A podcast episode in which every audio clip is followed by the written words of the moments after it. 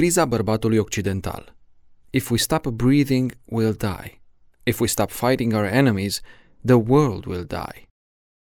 Rick, Casablanca, 1942 Ne desparte aproape jumătate de secol de Revoluția Culturală a anului 1968, când virtuțile aristocratice și valorile burgheze ale Occidentului s-au trezit atacate cu furie. O veritabilă mutație antropologică se petrece sub ochii noștri. Bărbatul șarmant, dezvolt și stăpân pe sine e dat dispărut. Declinul responsabilității individuale se vede într-o criză prelungită a masculinității și a paternității. Sunt trei factori care au contribuit la dezastru. Cultura pop, ideile crețe din lumea universitară și politicile asistențialiste ale statelor sociale din Europa și America de Nord. Adio Casablanca Rick Blaine, jucat formidabil de actorul american Humphrey Bogart, n-are astăzi prea mulți urmași. Industria Hollywood a renunțat la admirația demodată pentru actori ca John Wayne, Clint Eastwood ori Sylvester Stallone. În prim plan a apărut silueta bărbatului nehotărât, a burlacului distrat sau a literatului sodomit. Insul care știa ce vrea de la viață s-a trezit uzurpat de omul fără însușiri al zilelor noastre, subiectul unei identități contradictorii, mereu schimbătoare. Criza amoroasă din adolescență e dublată, la terminarea studiilor, de criza vocațională. Ajuns la 40 de ani, bărbatul divorțat, agnostic și nefericit se ghidează, precum în American Beauty, după o judecată tulbure. Figura arhetipală a postmodernității, personajul Lester Burnham e complexat și impotent, dar mai ales lipsit de sentimentul conectării la valorile eterne, transcendente, imoabile. El își lasă nevasta pentru o puștoaică. În anii 90, scandalul Bill Clinton-Monica Lewinsky a exportat conversațiile explicite între adulți către înalta societate. Casa Albă a devenit subiect tabloidal și, pe cale de consecință, tabloidele și-au albit portofoliul tematic. Odinioară, omul tradiției aprofunda la bătrânețe adevărurile spirituale descoperite în copilărie. Astăzi e cool să-ți pui întrebările adolescenților la o vârstă adultă. Forrest Gump întrupează tipologia omului bulversat, simpatic, dar lipsit de miez. The embodiment of absolutely nothing, cum l-a descris Janet Maslin în The Boston Globe. Spre ce aleargă Forrest, nu vom afla niciodată.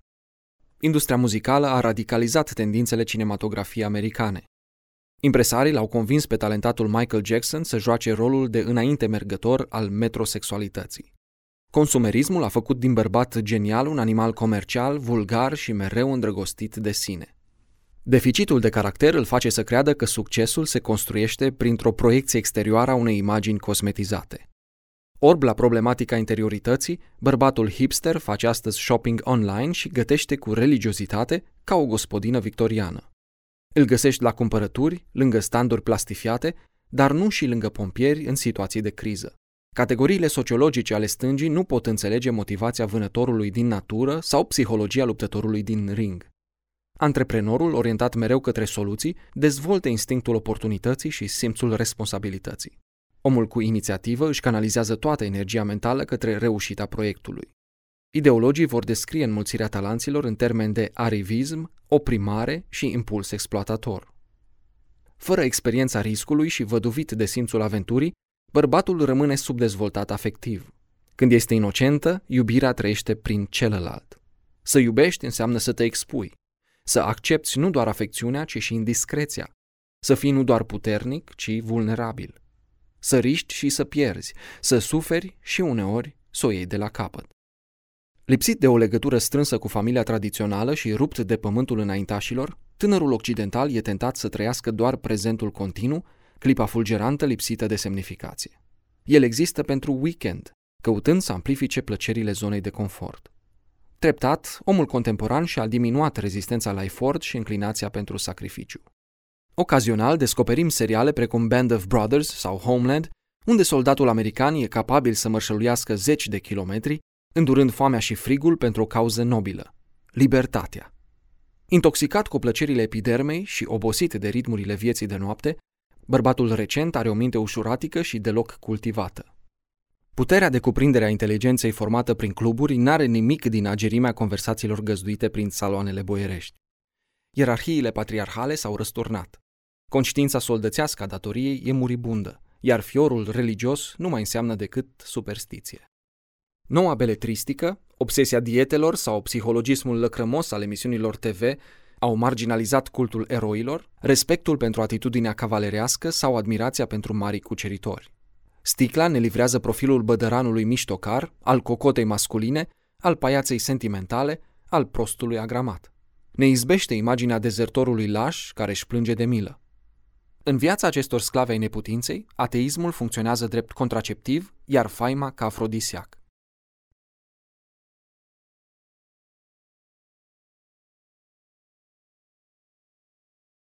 Marxism cultural și polimorfism sexual Cultura pop n-ar fi pătruns atât de adânc în conștiința maselor dacă Europa modernității târzii nu s-ar fi lăsat sedusă de ipoteza morții lui Dumnezeu.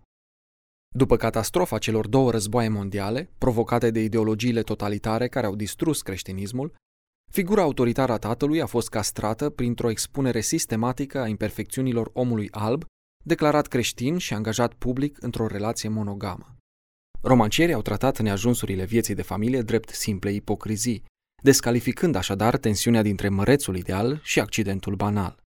Păcatele minore ale soților au fost scoase la lumină, fără ca alte calități sufletești, cum ar fi loialitatea, răbdarea sau jetfelnicia, să primească vreun elogiu. Secole la rând, tânărul european a fost pregătit pentru a se căsători.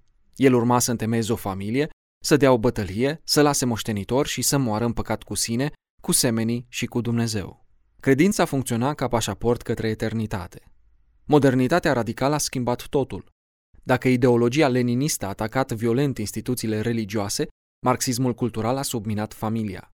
Retorica puritană a fost înlocuită cu relativismul moral. În timp ce mănăstirile benedictine își închideau porțile după Conciliul Vatican II, iar ordinul iezuit pierdea numeroși membri cu ascendență europeană, tânăra generație, născută după 1945, a îmbrățișat zgomotul hippie. În timpul războaielor din Corea de Sud și Vietnam, Profesorii universitari au ridiculizat curajul soldatului american și dârzenia luptătorilor anticomuniști. Substantive din vocabularul oamenilor liberi, curaj, demnitate, proprietate, credință, luptă, risc, misiune ori destin, au început treptat să dispară. Influențată de scrierile lui Freud, Simone de Beauvoir sau Judith Butler, inteligenția postmodernă a ajuns să echivaleze bărbăția spartană cu brutalitatea și feminitatea victoriană cu slăbiciunea.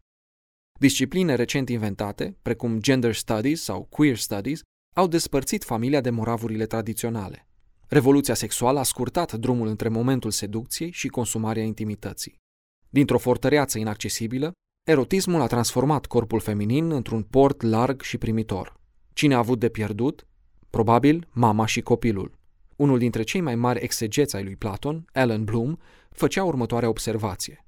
Sexul facil al adolescenților retează firul de aur care leagă erosul de educație.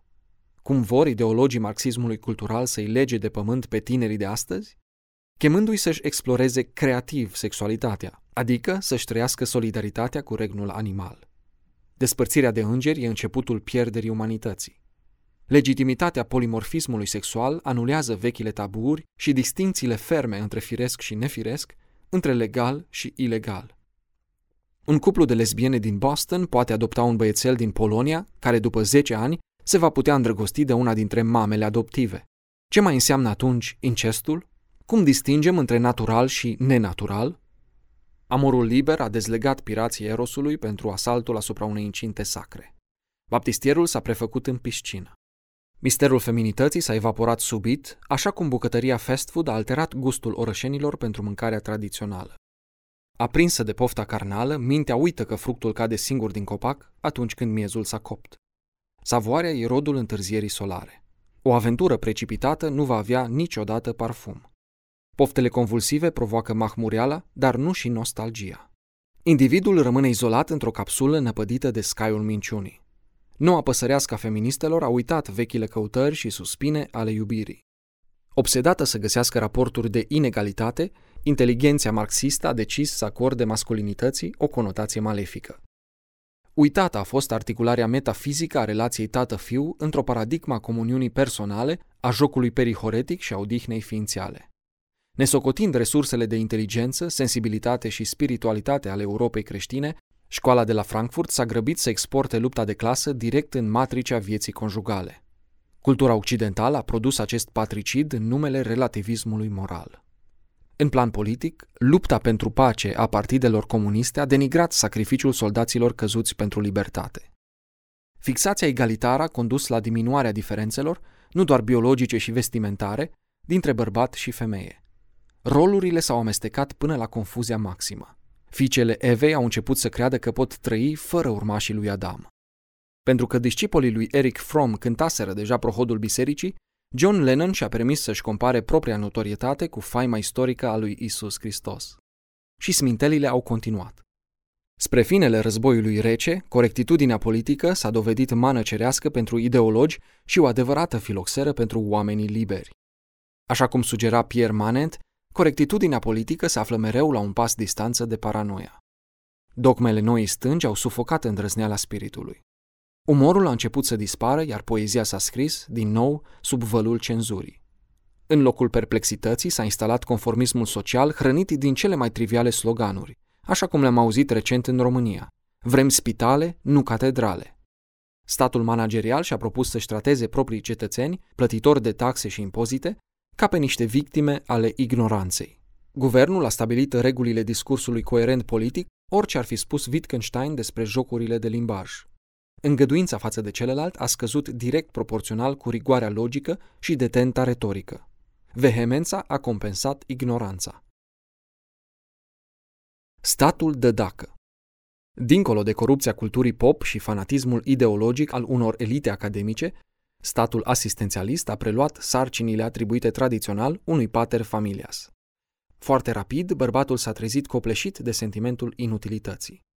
Asistența socială a lovit în stima de sine a oricărui soț și sau tată. Programele guvernamentale au subminat capacitatea familiilor de a genera, pe cont propriu, venituri independente. Depresia a stimulat consumul de droguri. Așa s-a legitimat abandonul responsabilității față de cei tineri și față de cei nenăscuți încă. Generația Peter Pan a lăsat milioane de mame să-și crească singure puiul. Plecarea taților din sânul familiilor a lovit nu doar în echilibrul bugetar ci și în nevoia de modele a oricărui adolescent. Situate între furie și resemnare, atâtea femei au ajuns să ducă în spate povara singurătății. Pentru a agrava lucrurile, casta birocraților a cerut creșterea taxelor pe bunurile moștenite. În acest fel, solidaritatea naturală dintre generații, adică dragostea bunicilor față de nepoți, a primit o nouă lovitură. Criza paternității afectează astăzi nu doar familiile monoparentale de albi, ci și comunitățile arabe, latino sau afroamericane din lumea occidentală. De ce este importantă paternitatea? Pentru că experiența dăruirii este o inițiere în disciplina sacră a tandreței. Iubirea aspiră la fecunditate. Esența luminoasă a maternității și a paternității ne ajută să dibuim amprenta dumnezeirii în chipul celuilalt. Afecțiunea părinților garantează fericirea copiilor și menține echilibrul conjugal. Există și un factor politic care explică slăbirea virtuților marțiale ale bărbatului de odinioară. Statele care au renunțat la identitatea națională s-au grăbit să dizolve serviciul militar obligatoriu. Dacă tinerii izraelieni fac trei ani de exerciții specializate, elevii școlilor românești primesc scutire pentru orele de educație fizică și sport. Rezultatul? Epidemia de obezitate, fenomen care slăbește vigoarea junimii. Cum să practici disciplina corporală dacă în atâtea dimineți ai ales să dormi? Ne putem întreba ce s-ar întâmpla oare dacă în sânul unei mulțimi pusilanime, formată din bărbați inapți fizic și nepregătiți mental, vor descinde milioane de tineri din oastea lui Allah, mujahedini îndârjiți prin transhumanțe și războaie fratricide. Cum îi vor vedea nou veniții pe băștinașii Europei? Cine va birui? Frica sau fanatismul? Esența bărbăției doar o trezire spirituală în spațiul civilizației iudeo-creștine, dinpreună cu acceptarea realităților dure ale competiției libere, vor putea aduce lumea occidentală la măreția virtuților de odinioară. Într-un viac al conflictelor pentru supremație, resurse și influență, Uniunea Europeană și Statele Unite riscă să fie mari perdanți ai globalizării. Cauza principală? Penuria de lideri. Și ce este un conducător? Omul care înfruntă necunoscutul știe să dea un sens moral vieții și găsește înțelesul pentru orice întâmplare dureroasă. Bărbăția liderilor de sex masculin nu e validată printr-un abonament la Playboy, ci prin exercițiul abstinenței și al spiritualizării conștiinței. Profesorul Harvey Mansfield observa că toate animalele caută supraviețuirea, Însă doar omul vrea să supraviețuiască onorabil. Bărbatul adevărat e motivat să lupte într-un joc cu miză, oferind familiei, cetății și țării sale o ancoră stabilă. Bărbăția, așadar, este generalul din armata virtuților care salvează, fizic, moral și spiritual, onoarea oricărei națiuni.